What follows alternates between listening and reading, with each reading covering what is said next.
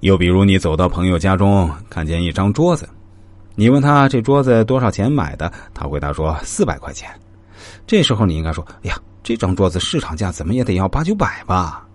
就算会砍价的人，也得要六七百才能买得到。你真是会买东西啊！”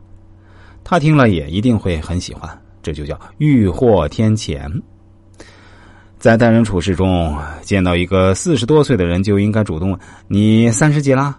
他回头说：“不止，我已经四十多了。”你赶紧说：“怎么会？看上去这么年轻，顶多也就是三十几岁。”青年是人生的黄金时期，人人都希望自己看上去年轻。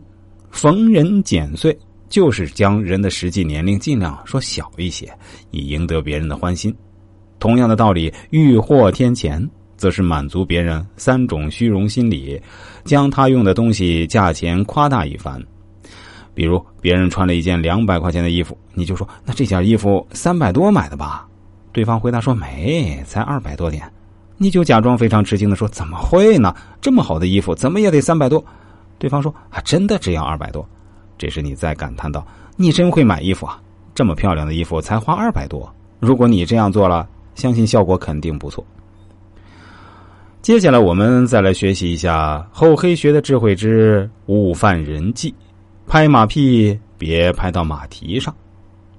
还是跟大家讲个历史故事吧。齐威王的王后去世了。宫中有十个宫女，一同受到齐威王的喜爱。孟尝君很想确切的获知齐威王到底想立其中哪一个当王后，因为他想通过推荐一个威王心中最喜爱的人，并劝威王立这个人当夫人的方法，拍威王的马屁。可又怕推荐不准，反而把马屁拍到了马蹄上。于是孟尝君精心制成了十副精美漂亮的耳环。在这十副耳环之中，只有一副特别漂亮。然后他装作若无其事的献给齐威王。齐威王马上把这些耳环分给十个宫女。第二天，孟尝君就找到了那个戴着最漂亮耳环的宫女，并向齐威王推荐她为王后。果然正中齐威王的心意。孟尝君府上养了许多本领高强的门客，在战国时代也算是有头有脸的人物，但为了防止拍马屁拍到马蹄上。